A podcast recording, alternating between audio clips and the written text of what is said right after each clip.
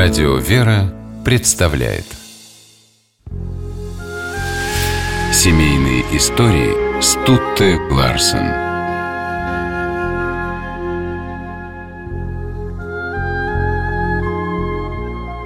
Знаменитый полярный летчик Михаил Водопьянов и его супруга Мария прожили в браке почти 50 лет. В одном из интервью внучка супругов Мария призналась: «Бабушка – настоящая героиня семейного тыла. Постоянные заботы и тревоги за мужа. Остается только догадываться, что творилось у нее на душе, когда она ждала его из полета, о чем она думала. И без нее, кто знает, возможно, и Михаил Водопьянов не стал бы таким, каким мы его знаем». Михаил и Мария познакомились в 1923 году в Москве. Михаил в то время работал шофером на аэродроме, Мария – машинисткой. Судьбоносная встреча могла и не состояться, если бы не случайность. У родственников Марии была продовольственная палатка. И вот однажды дядя попросил Машу посидеть там вместо него. Постоянный покупатель Михаил Водопьянов был приятно удивлен, увидев незнакомую девушку. Серьезным голосом он спросил у нее: «Ты кто?»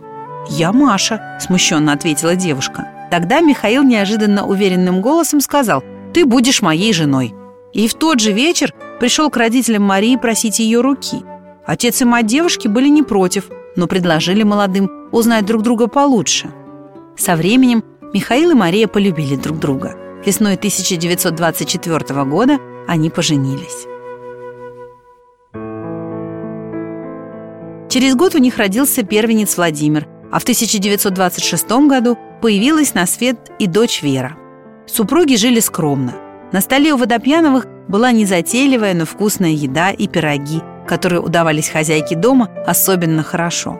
В 1928 году наконец-то сбылась мечта Михаила. Он получил удостоверение летчика. И в скором времени его направили в город Хабаровск.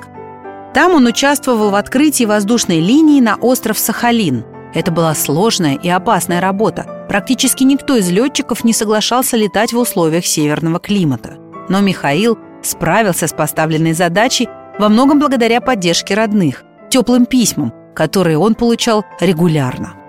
И в 1930 году летчик с триумфом вернулся в Москву, где с нетерпением его ожидали супруга и дети.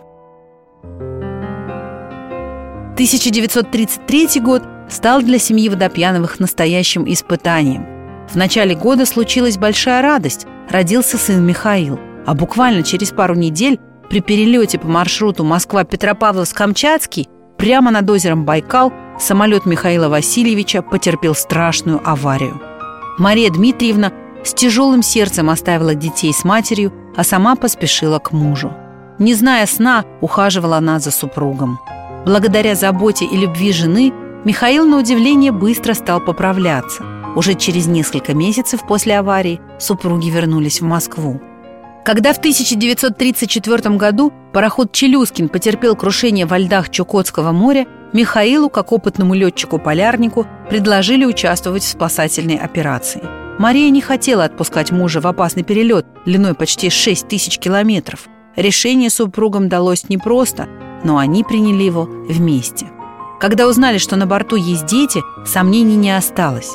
За 3 рейса Михаил вывез всех пассажиров и даже собак, за что удостоен был звания Героя Советского Союза. В начале Великой Отечественной войны Мария с детьми, которых к тому времени у супругов было 3, находилась в эвакуации в городе Красноярске, а Михаил бесстрашно сражался с врагом. После войны супруги вернулись в Москву. Большая и дружная семья Водопьяновых наконец-то воссоединилась. И через несколько лет стало еще больше. Появился сын. Счастливую старость Михаил Васильевич и Мария Дмитриевна встретили в кругу многочисленных детей, внуков и правнуков.